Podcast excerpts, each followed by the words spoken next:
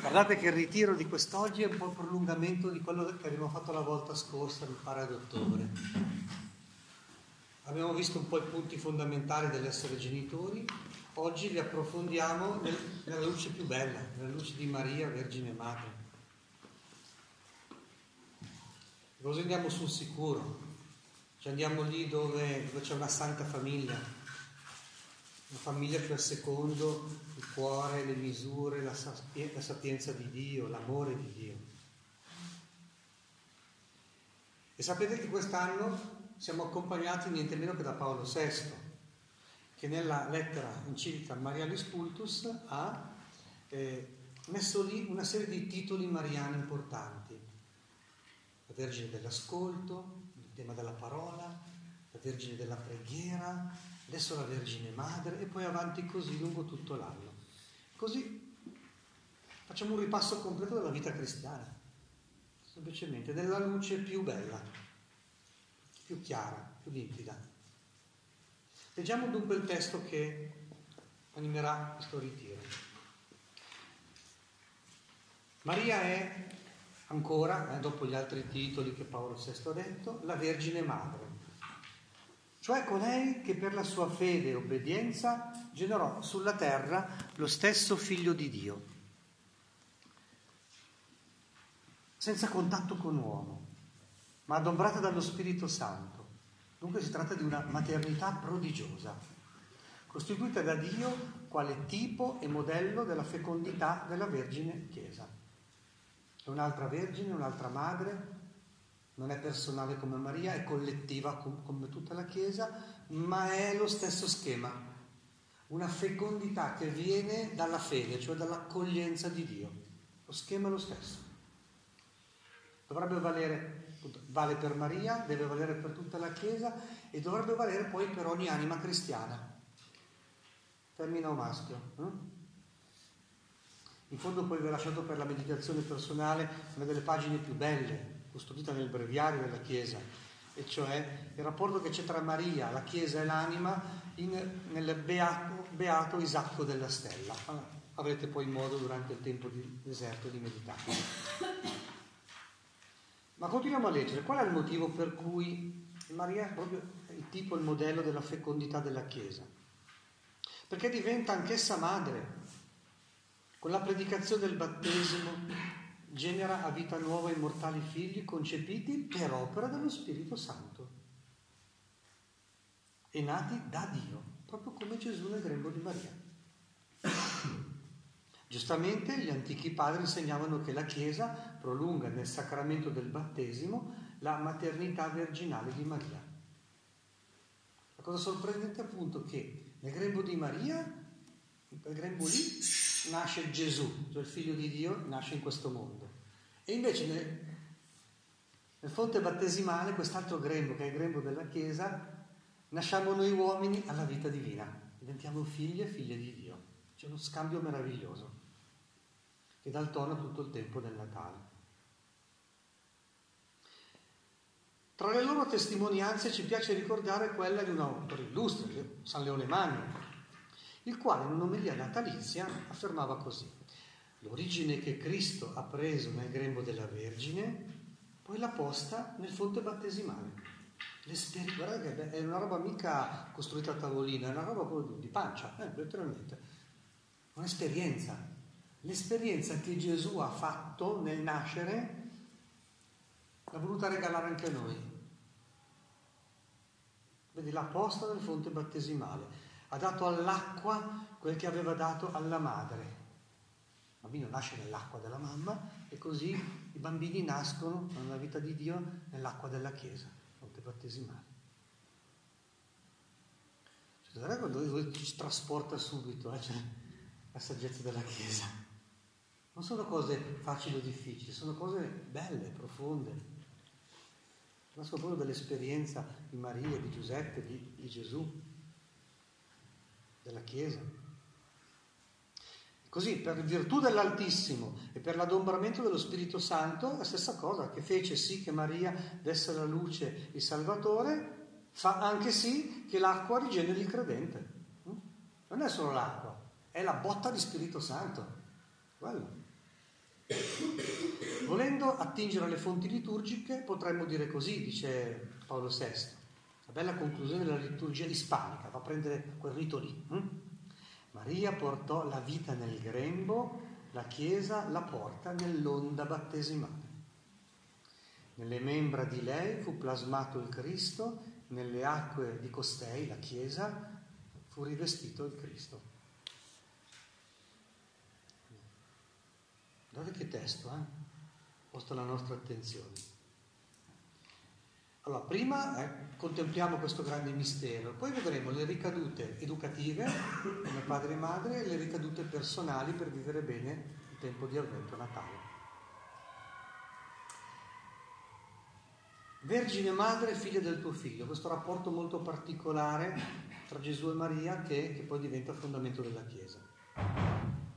Nella vita di Gesù la madre ha avuto un ruolo decisivo, inquadrato nei margini del primato del Padre Eterno e della discendenza davidica di Giuseppe, inquadrata tra hm, la paternità di Dio e la paternità poi di Giuseppe, la paternità assoluta di Dio, fonte della vita, e la paternità davidica di Giuseppe che assicura la discendenza eh, del popolo di Dio. Ma lei è decisiva perché è il grembo di quella vita. Lei è la madre che precede Gesù come ogni madre, la grande intuizione di Giovanni Paolo II. La madre precede sempre. Però quella precedenza materna cosa sul primato di Dio, sul procedere di una storia della salvezza assicurato da Giuseppe. Vedi come sono importanti gli uomini e le donne, le donne e gli uomini, come dobbiamo riconoscerci, amarci. Lavoriamo un po' su questo. Eh? Che poi i nostri figli hanno bisogno proprio di questo, di quell'accordatura eh, tra gli sposi, tra i genitori, quell'accordatura che appunto la parola di Dio mette bene a fuoco. Per l'ebraismo, anzitutto, partiamo da Maria, è la donna che trasmette l'appartenenza al popolo eletto. Interessantissima questa cosa qua, perché è una cultura patriarcale, ma che riconosce la precedenza della madre, anche per la fede, anche per la vita di fede. Eh? generando il proprio figlio alla coscienza dell'alleanza con Dio, anzitutto attraverso la vita familiare. Perché poi è quello, cioè i piccoli gesti quotidiani che conta più di tutto, eh? mica grandi proclami. Quelli ci vogliono, però poi l'assimilazione, l'elaborazione, l'interiorizzazione, o ci sono attenzioni quotidiane o ciao. E infatti il contesto domestico per gli ebrei era considerato un piccolo tempio, vedi? Non è il tempio, quello lì del, giorno di sabato, sinagoga, della domenica. È il piccolo tempio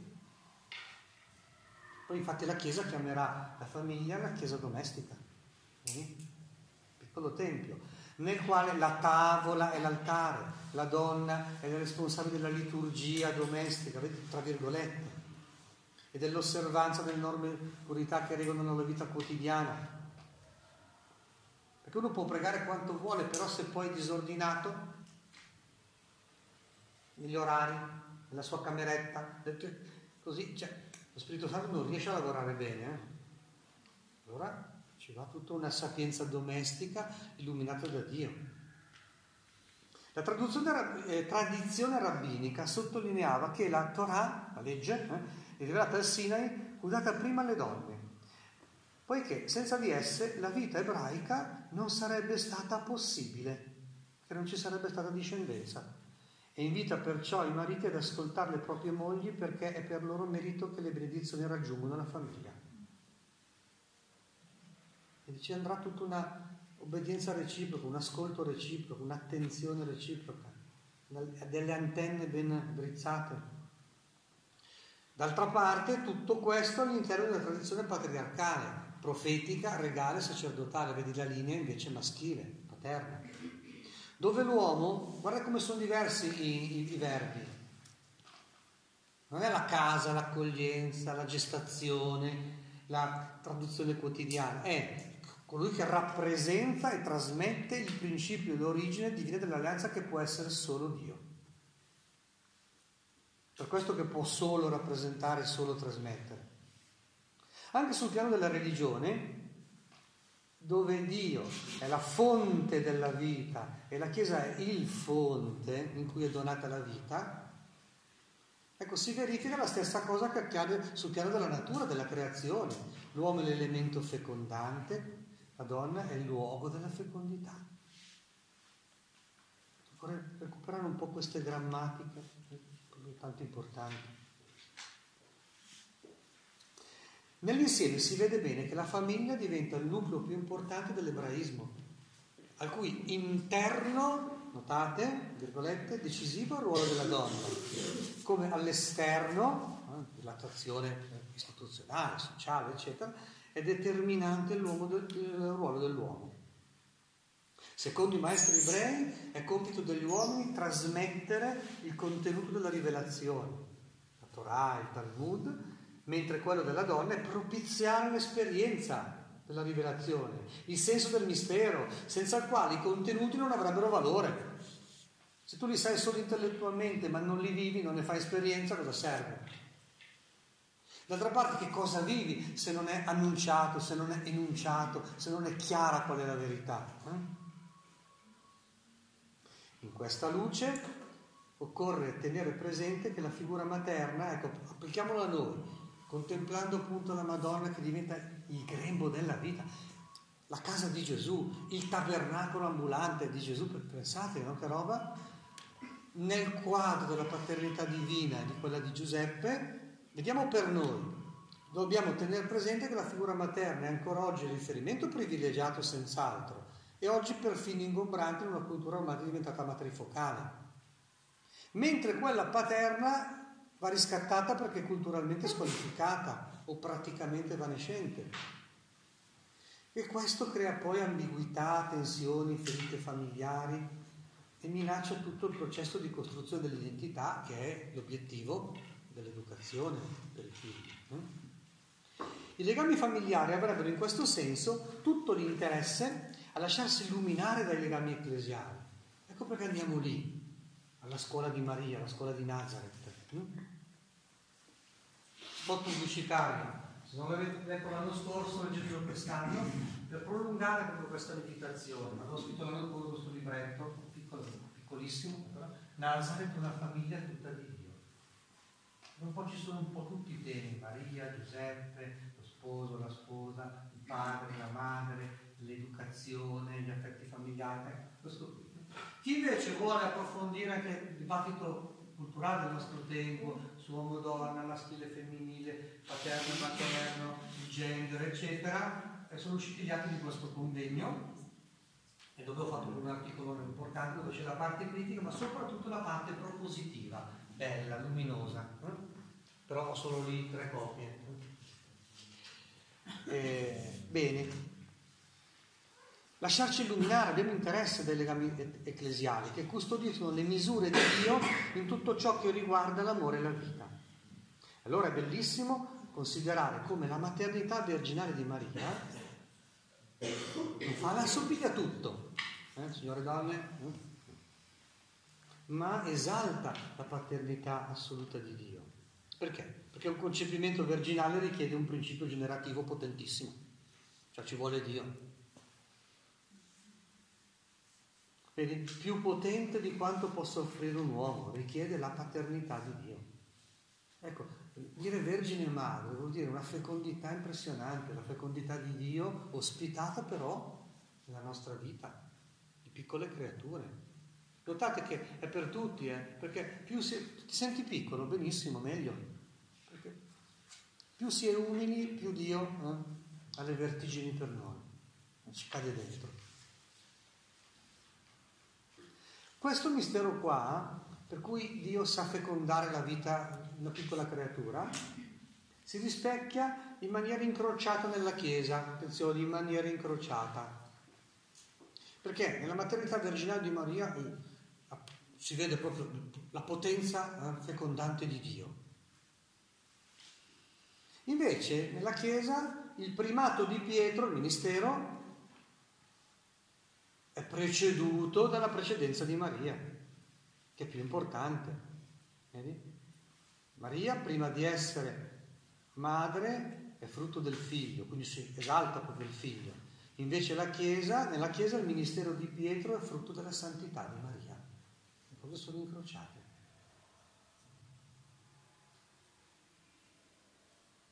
La Madonna ha un primato assoluto nella vita della Chiesa, perché ci ricorda l'obiettivo, la santità, la fecondità che viene quando si accoglie, quando si dice sì a Dio.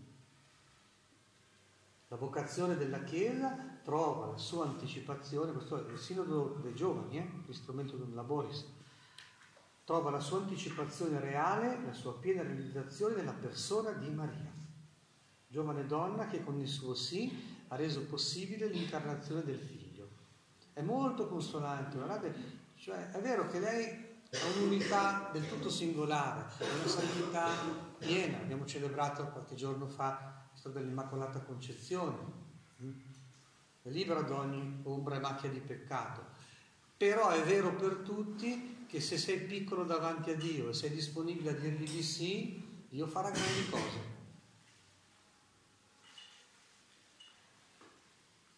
Però appunto è una parola che viene dall'alto. Disponibilità di sì vuol dire lasciarsi dire la parola da qualcun altro, una parola che appunto noi che abbiamo qualche resistenza contraddice le nostre vedute.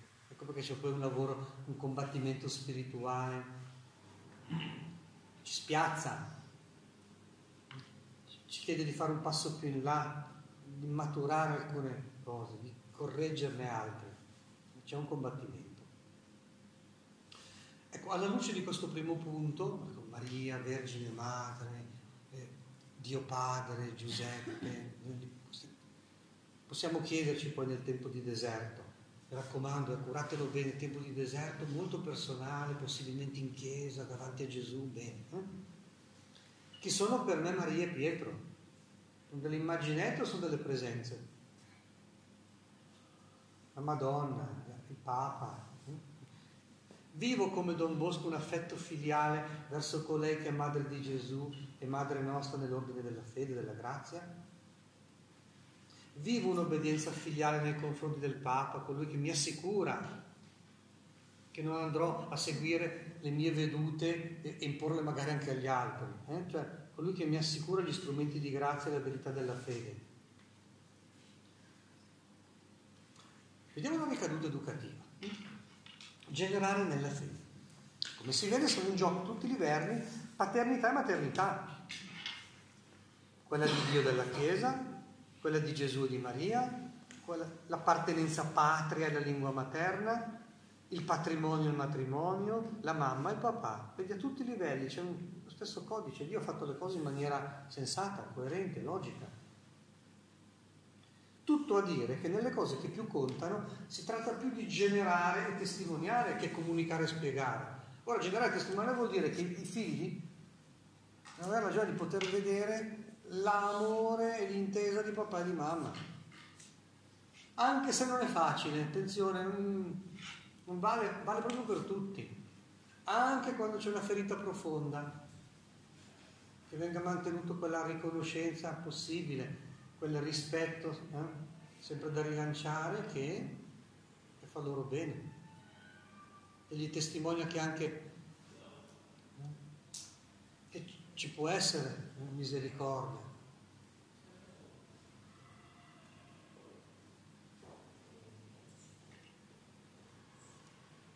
Nelle cose che più contano si tratta più di generare e testimoniare e non tanto di comunicare e spiegare.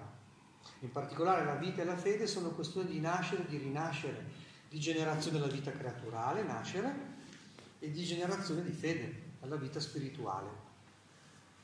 Cosa vorrà dire? Qui, torniamo a leggere le cose che ci ha detto il, il sinodo dei giovani. Significa che nell'arte dell'accompagnamento spirituale si tratta di imparare a riconoscere, interpretare, no? in prospettiva di fede, nell'ascolto dello spirito, quello che lo Spirito suggerisce nell'animo, nelle relazioni, nella vita di ogni giorno. Dunque, genitori, educatori, insegnanti, catechisti, tutti, ciascuno per la sua parte, sono chiamati non solo a trasmettere contenuti, ma a essere testimoni di ciò che si trasmette. avviando dinamiche generative di paternità, maternità spirituale, in grado di rendere i giovani soggetti prima responsoriali, eh, obbedienti, e poi responsabili, quindi generativi, intraprendenti della loro stessa avventura. Bello quando viene così, prima Federico pregava per questo, dice che bello vedere quando un figlio accolto, no? ha messo anche in discussione il patrimonio ricevuto e poi se lo appropria, perché grazie a quel villaggio educativo dove ci sono tante figure così, alla fine fa una sintesi personale bella, riuscita. Non abbiate troppo paura, mettete in preghiera quando vedete che i figli adolescenti poi, ma anche i bambini hanno momenti no, di conflitto interiore, esteriore, o cioè, vacillare nella fede, una, una tentazione in corso, eh? perché poi grazie alla vostra testimonianza, al patrimonio che gli avete consegnato, alle altre figure che aiutano, al lavoro dello Spirito Santo, alla protezione di Maria, eh? così alla fine vengono fuori bene.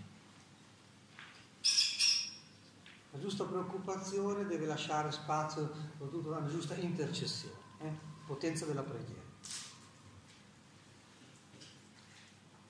E siccome si tratta di dinamiche generative, è importante riconoscere generative, quindi ci vogliono il papà la mamma. Valorizzare quindi le sfumature paterne e materne. E non ne ha parlato. Nella relazione personale di accompagnamento, dicono i padri, è importante essere consapevoli delle differenze tra un approccio maschile e uno femminile. Anche negli accompagnatori, perché ciascuno dà un ingrediente importante.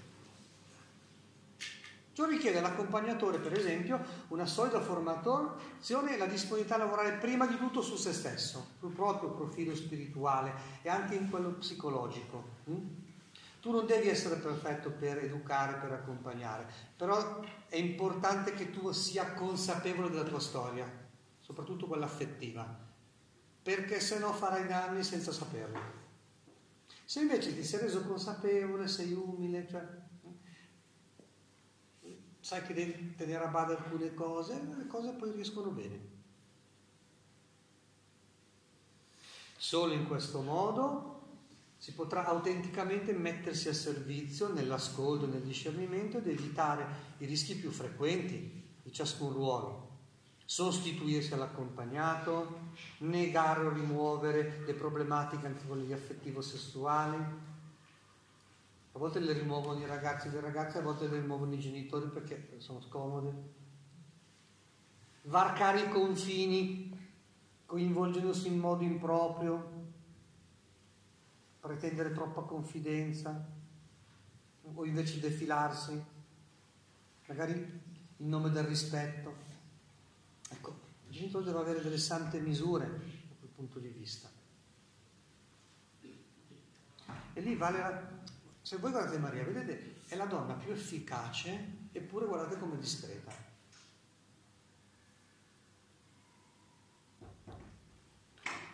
È molto discreta, no? Cioè, chi è che ha visto la Madonna di voi?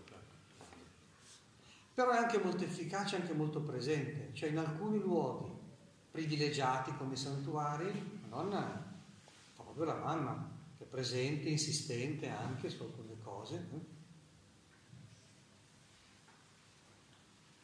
Ecco, vedi, cioè, ci sono dei santi equilibri da cui far caso. Grosso modo, allora, per riuscire bene, vi ricordo alcuni eh, capisalvi. Occorrerà ricordarsi dei tratti minimi, oppure massimi, a seconda a che livello li vivi, del codice materno e paterno, in modo da rendere coscienti i ragazzi e le ragazze eh, che entrambi i codici sono importanti. Accoglienza incondizionata, eh, quindi il codice materno, l'amore, l'esigenza incondizionata, la verità, l'autorità. Cioè non mi invento io che cos'è l'amore, lo ricevo in dono senso del proprio valore individuale, nel codice materno, offrire cure non anonime, ricevere peccati, molto bene, ma anche senso di ciò che vale per tutti, la giustizia. Non anonime, ma non anomiche, cioè senza legge. Allora lì il codice paterno,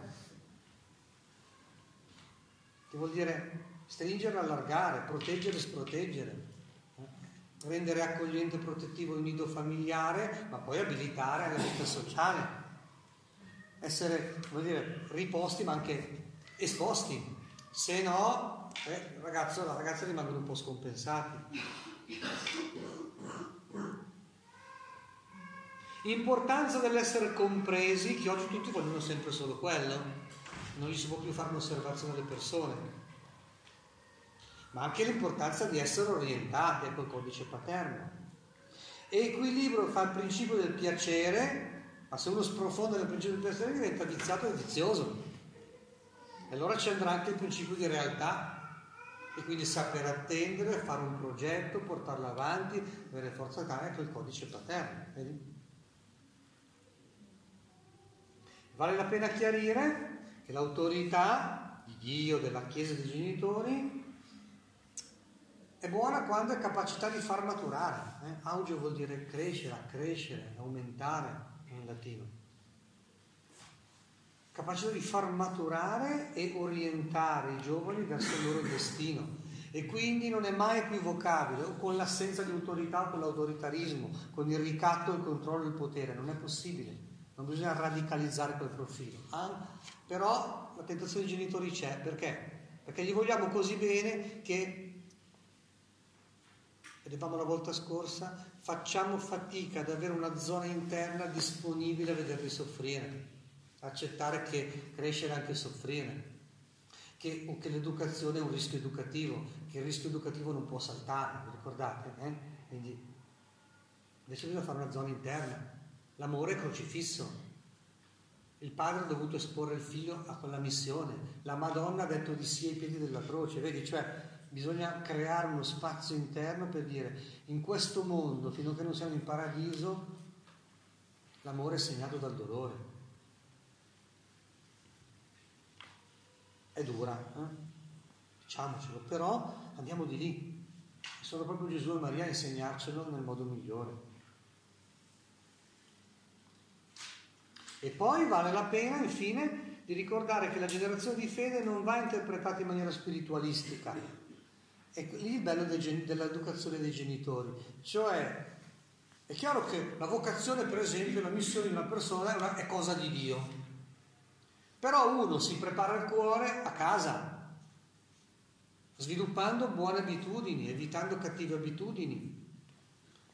Cioè, vedi, non, è, non può essere separato il discorso di Dio dai temi della vita terrena. L'intimo mistero di ogni vocazione si iscrive attraverso tutte le pieghe della storia personale, dove ci sono doni e limiti, successi e fallimenti, incontri e relazioni, eredità familiari e amicizie, comode, a volte scomode, temi di, dell'impegno, temi della gratuità, saper lavorare e sapersi riposare, cioè e sì, se non lo impari in casa,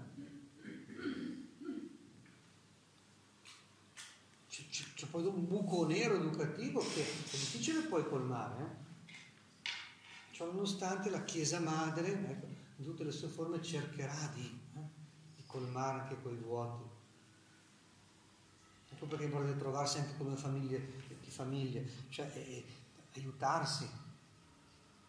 Non ci sono vite sotto vuoto e se uno ha ricevuto di più, bene, metta a disposizione di chi ha ricevuto di meno, avanti.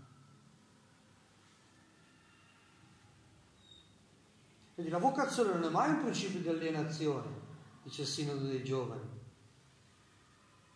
ma il fulcro per integrare tutte le dimensioni della persona e renderle fecondi, i talenti naturali, il carattere, le risorse, i limiti, le passioni, le competenze, tutto deve essere misurato in maniera la più realistica possibile. Mm? Grande cosa, eh? mica facile per quello che ci va tanta collaborazione, tanta comunione, eccetera. Eh, sviluppare anche una capacità di vivere positivamente i conflitti che sono inevitabili, lo vedete tra genitori e figli, ma lo vedete anche in comunità, temperamenti, eredità diverse, così. Dove bisogna proprio pregare che lo Spirito Santo ci tenga uniti. Le domande su questo eh, secondo punto possono essere di questo tipo. Prendetele poi liberamente, eh. andate subito nel deserto a quello che vi serve di più, dove sentite che, cavoli, questo qui non me l'ha detto per me. No, in realtà è lo Spirito Santo che ti sta toccando. Eh? Con quanto rispetto, equilibrio e saggezza viviamo l'affetto e l'autorità come papà e mamma.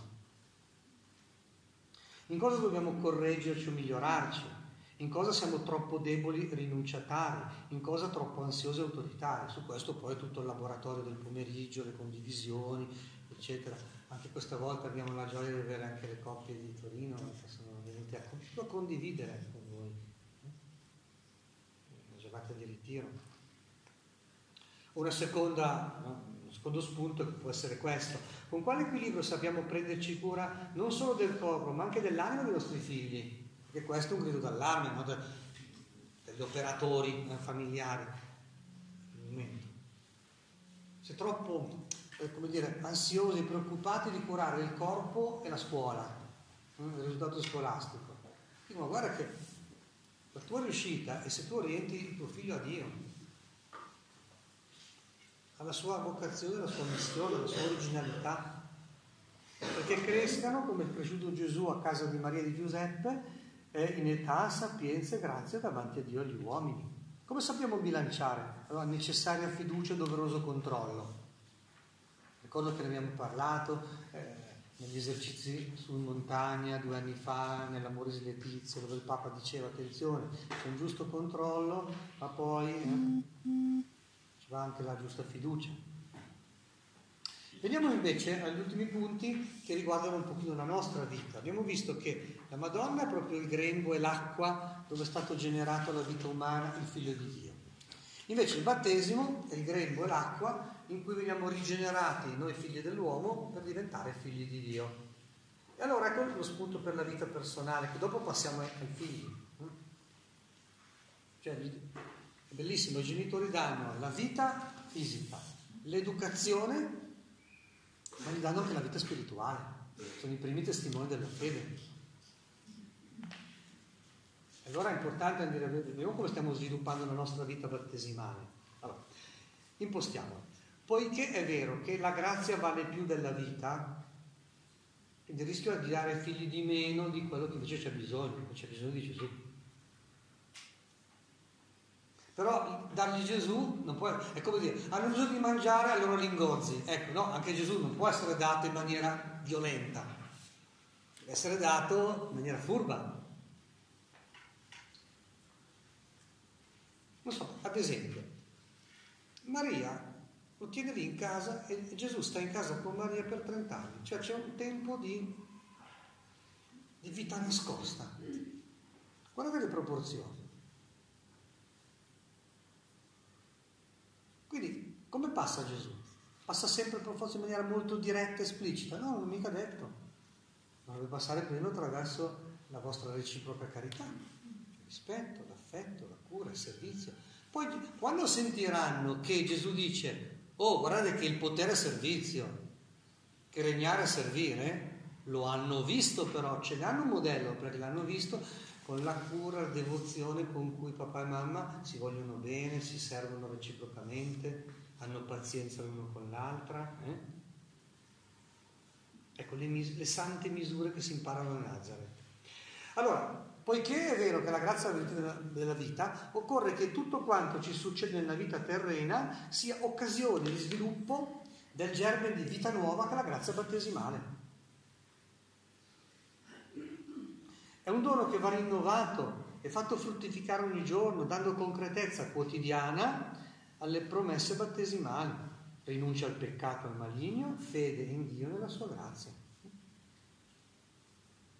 E allora occorrerà riscegliere ogni giorno Dio come unico bene, come Signore della propria vita.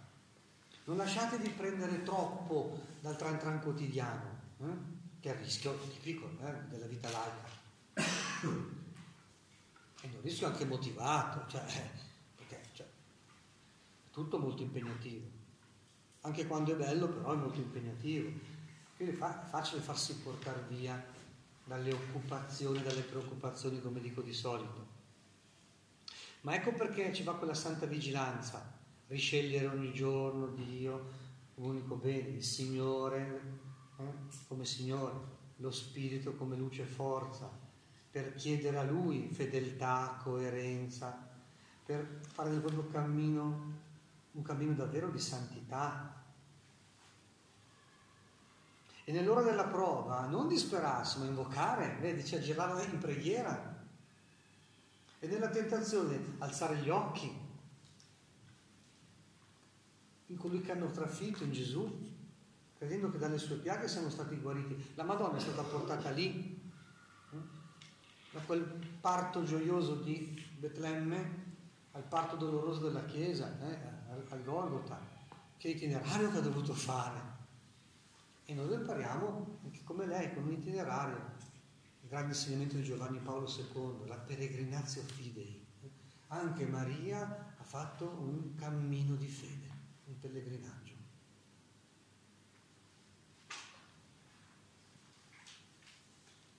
E lasciare proprio che la grazia del battesimo diventi cammino di santità. Lasciare tutto aperto a Dio, scegliere Lui, aspettarsi cose belle e novità da Lui, vincere ogni forma di scoraggiamento, di indurimento del cuore. E qui è bellissimo il suggerimento di, di Papa Francesco nella bellissima lettera, la Gaudete d'Exultate che meriterebbe proprio, magari ci faremo gli esercizi perché è così bella che eh, merita. Senti, mettiti davanti così poi nella preghiera. Signore, io sono un poveretto, ok, ma tu puoi compiere il miracolo di rendermi un poco migliore. Nella Chiesa santa e composta da peccatori troverai tutto ciò di cui hai bisogno per crescere verso la santità. C'è la parola, i sacramenti, i santuari, la vita delle comunità, la testimonianza dei santi, una multiforme bellezza della Chiesa che come sposa donna di gioielli si offre a te, ti offre tutte le sue ricchezze. Qui la domanda è cosa sto facendo del mio battesimo? Sono sinceramente orientato all'obiettivo della santità? Come cerchiamo di farci santi insieme, come sposi, come famiglia, eh? nella comunità, nell'arma? Eh? E infine, per rendere concreto questo lavoro battesimale adesso, cioè che siamo nel tempo d'avvento, quasi alla vigilia del Natale, eh, è iniziata la novena del Natale, Ecco, poiché il battesimo ci ha abilitati a vivere la vita umana come Gesù e più ancora per Cristo, con Cristo, in Cristo, come diciamo al culmine della preghiera eucaristica, no? in ogni messa, per Cristo, quindi grazie a Lui, con Cristo, in comunione con Lui e in Cristo, cioè innestati vitalmente in Lui, non lontani da Lui, come se fosse solo un modello, è un modello dentro, ti lavora dentro, che cambia i tuoi sentimenti, ti dà i suoi sentimenti. Ad esempio, se uno è scoraggiato, ha solo da chiedere, vedrà che chiede sul coraggio. C'è una durezza di cuore, chiedi a lui che misericordioso, che ti infonde dentro misericordia, la capacità di perdonare, di ricominciare, di rilanciare. Basta chiedere, stare in grazia di Dio e alimentarsi continuamente. Ecco, allora la prima attenzione nel tempo di eh, avvento Natale sarà quella di attendere Gesù in ogni sua venuta, cercare Gesù, accogliere Gesù, dialogare con Lui, chiedergli le grazie e farlo con Maria. La cosa bella che vedremo nel, nel giorno di Natale, nel tempo di Natale è quella. Mentre tutti vanno a Betlemme, Maria è già lì. Cioè lei è già capace, è già bravissima nell'accogliere Gesù, nel stare con Gesù, nel corrispondere bene a Gesù. È già bravissima, è già in cielo insieme a Lui, è risorta insieme a Lui. E quindi può veramente aiutarci. Però questa cosa dire che è molto concreta, vuol dire eh, una santa vigilanza nel rinunciare a essere troppo preoccupati delle cose e dire ok, le cose sono in corso, sono in cammino, magari nel ritiro le ho messe a fuoco, però le cose non cambiano una botta secca. E allora per il momento cosa faccio? Per evitare di tornare indietro, per disperarmi, irrigidirmi, così come posso fare? Tieni lo sguardo su Gesù, prepara il Natale, metti un pochino, un minimo le distanze dalla pressione delle cose del presente, che appunto pressano, quindi possono agitare o paralizzare a seconda eh, di quello che ci capita. La cosa che ripeto spesso è proprio questa, perché tanto non c'è niente di troppo bello in questo mondo o niente di troppo brutto. Eh? La cosa più bella è riuscire bene ad andare in paradiso e l'unica cosa veramente brutta, secondo il Signore, non temete di chi può uccidere il corpo, pensate di chi porta via l'anima, è perdere Dio, che è il concetto di inferno.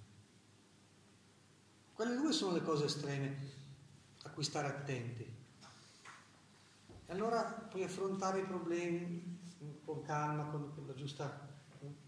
Però siccome per affrontarli ci vuole luce e forza, ecco perché è furbo dire ok, mettiamo un pochino a distanza occupazioni e preoccupazioni e dedichiamoci proprio a cercare Gesù, a stare con Lui, a accoglierlo, a dialogare, a portargli i problemi, a chiedergli le grazie. E questo attraverso Maria. Facciamo noi questa cosa qui. L'esortazione di, di, Papa Paolo VI nella Mare Scultus era questa, che nei tempi liturgici ci sono delle cose specifiche, per esempio dice eh, i fedeli che vivono il tempo d'avvento eh, considerino veramente quell'ineffabile amore, difficile da esprimere a parole, che è stato tra la Vergine Madre e suo figlio e sono invitati ad assumerla come modello e a prepararsi per andare incontro al Salvatore che viene. Congiungendo l'attesa messianica e l'attesa del glorioso ritorno di Cristo, cioè vivere con più pace le, pro- le prove di questa vita terrena, perché tanto l'obiettivo è paradiso. Era la grande sapienza di Don Bosco e riusciva a comunicarla anche ai bambini e ai ragazzi. Si vive bene sulla terra se si mira al cielo. Perché quando hai un obiettivo sei più motivato e allora porti meglio le prove, le fatiche della vita non diventano tutto, non ti invadono completamente l'animo. Poi alzi lo sguardo, vedi che anche a Maria è stato detto una, una spada di trafiggere l'animo, alzi lo sguardo, guardi Gesù, quel bel bambino, poi alzi un po' lo sguardo, vedi che è crocifisso, dici, ma allora è vero che devo accettare che in questo mondo l'amore è segnato anche dal dolore, allora posso andare avanti perché poi però vedo, alzando ancora un po' lo sguardo, che Gesù è risorto e che Maria è assunta che sono riusciti proprio bene. E allora nella loro scia anche noi riusciremo bene. Allora qui la domanda, quest'ultimo punto è, sto andando incontro al Salvatore che viene vigilante nella preghiera, sto citando la liturgia, esultante nella lode? Come coltivo l'attesa, la pazienza, la speranza nei confronti delle persone che mi sono affidate, quelle con cui vivo, quelle con cui opero? Bene, vedete quanto bel materiale avete, per, detto, ve lo raccomando tanto. E vi ho messo due paginette splendidissime. Hm? Una è di Papa Francesco, eh, nell'intervista che ha fatto con eh, Don Marco Pozza, eh, è venuto fuori un bellissimo libretto, godibilissimo ma profondo anche, eh, sull'Ave Maria, dove il Papa commenta l'Ave Maria, versetto per versetto. È un bel regalo che vi potete fare durante.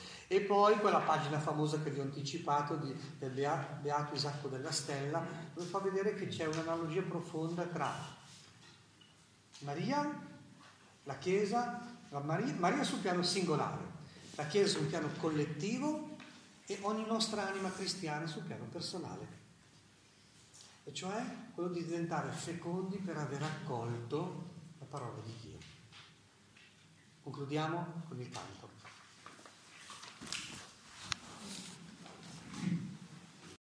le altre